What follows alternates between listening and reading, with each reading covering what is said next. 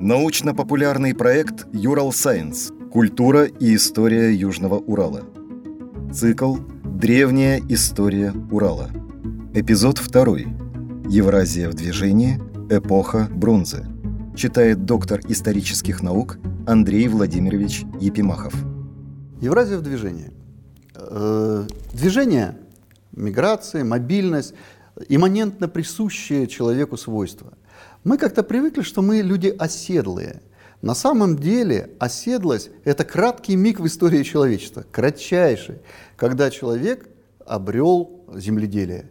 Тогда он оказался привязан к своему участку, который надо культивировать, взращивать, собирать урожай. Но большую часть жизни, большая часть пространств, э, которые сегодня заняты человечеством, люди пребывали в том или ином формате движения прекрасно на уровне констатации теоретической. Археология. Где тут археология? Проблема в том, что археологический источник – это штука статичная, абсолютно статичная. Мы не видим движения в самом источнике. Это же просто отложившиеся, как правило, вещи, кости, а, архитектурные останки, которые археологи изучают. Где здесь мобильность? Ее нет. Это как если бы мы сравнивали кино с фотоснимком. Пытаясь, по, э, археологи пытаются по фотоснимку, хорошо, если он мгновенный, как в Помпеи, например. Так вот, пытаются по фотоснимку восстановить движение.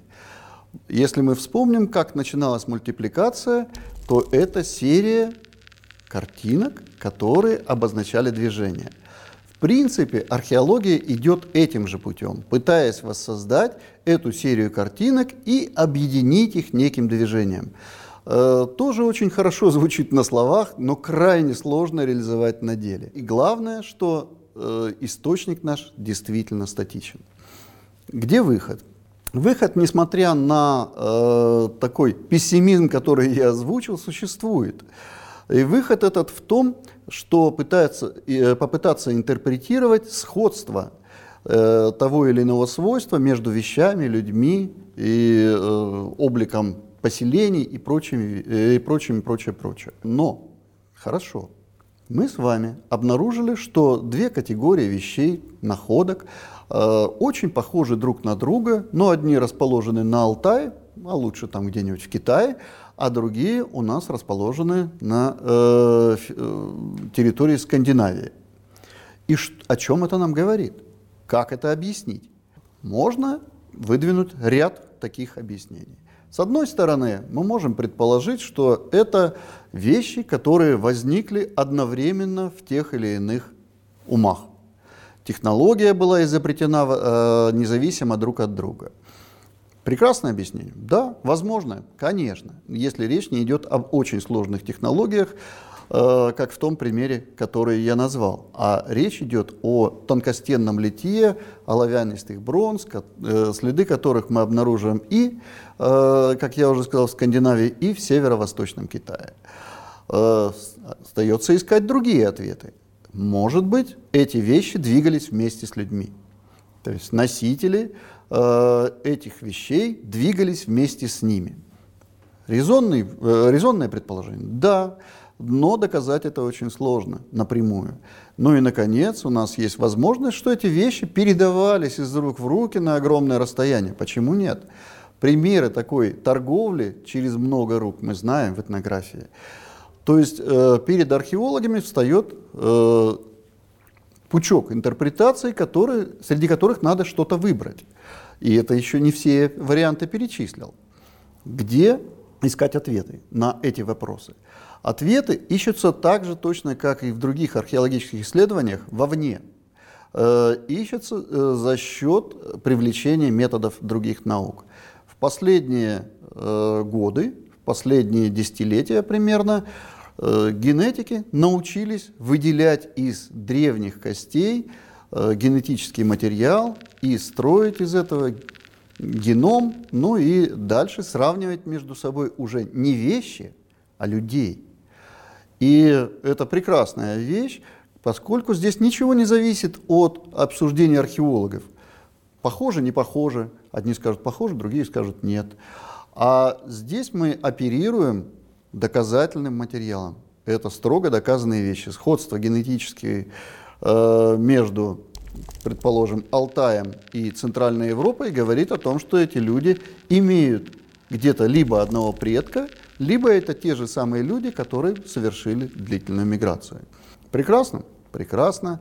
Э, кроме этого, некоторую помощь в обсуждении больших движений, в данном случае я говорю в основном о миграциях, может дать и физическая антропология. Если мы видим, что изменяется э, физиономический тип человека, то есть мы видим другой антропологический тип, это означает, что у нас есть какой-то приток населения. Дальше остается найти, откуда этот приток населения.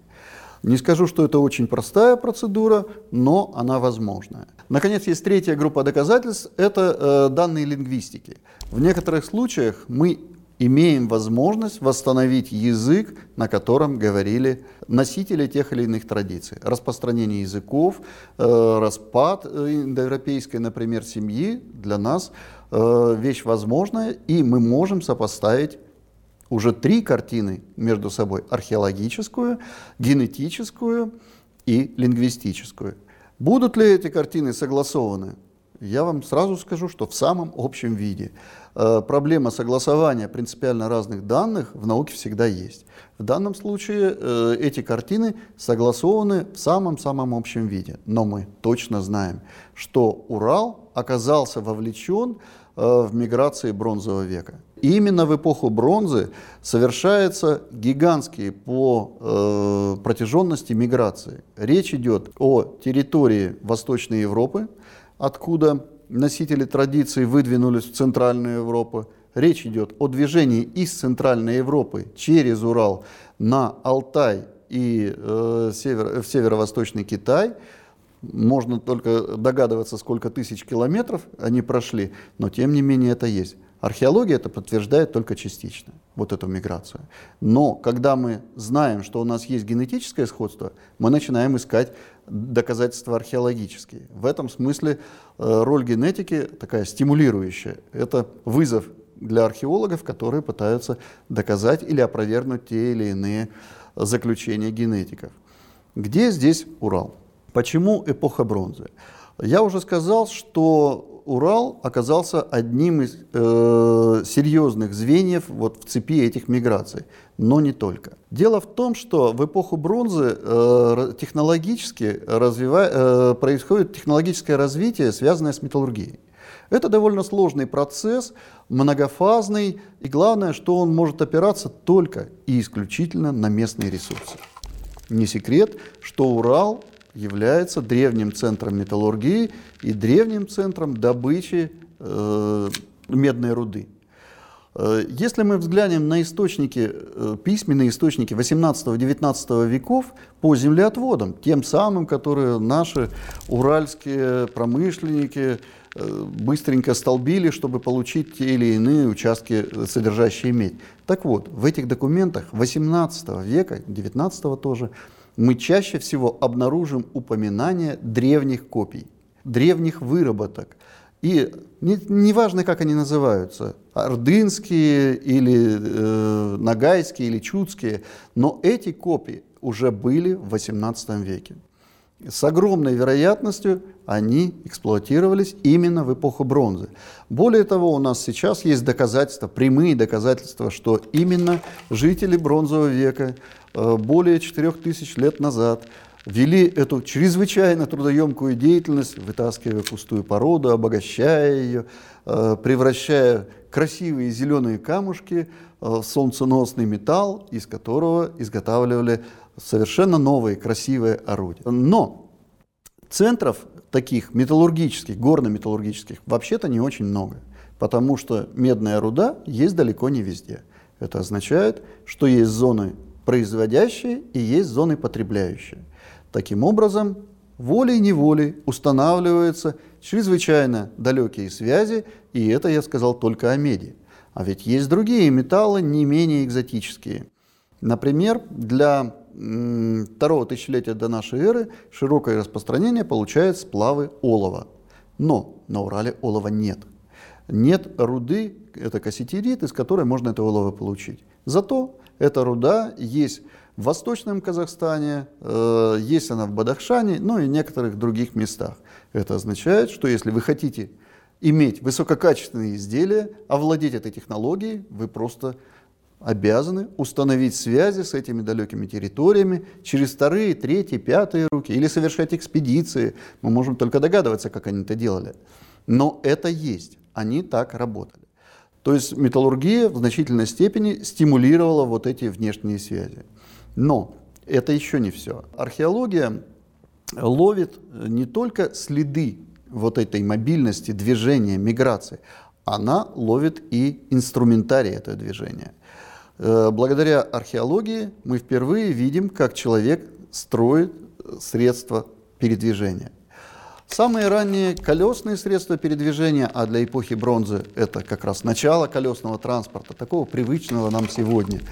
Э, самые ранние из них относятся именно к эпохе бронзы, и это обычные повозки на сплошных колесах, запряженные валами, но во втором тысячелетии появляются колесницы э, с быстрыми лошадьми. Э, что бы мы там не обсуждали, это действительно быстрая маневренная повозка с военными, ритуальными, какими-то еще целями. Но все это так или иначе связано с Уралом. И самые ранние колесницы э, из того, что мы имеем сегодня на, во всяком случае, территории Северной Евразии, это точно Южный Урал. Все ли это, э, что можно говорить о средствах передвижения? Нет, потому что э, животные также стали средством передвижения. И наиболее позднее из таких животных, одомашненных, это лошадь. Э, Урал здесь тоже вовлечен э, в этот процесс одомашнивания лошади. И э, на рубеже третьего-второго тысячелетия до нашей эры в восточноевропейских степях и дальше э, уже и на территории Урала лошадь станет постоянным спутником человека. Через какое-то время он э, сумеет освоить ее как верховое животное, и мы увидим тех самых кентавров, о которых писали древние греки. Они просто всадников видели, для них это было совершенно умопомрачительное зрелище, но вот так это в мифологии преломилось. Таким образом, если мы подведем итоги, то окажется, что э, археология улавливает следы, прежде всего, движения и видит инструментарий движения.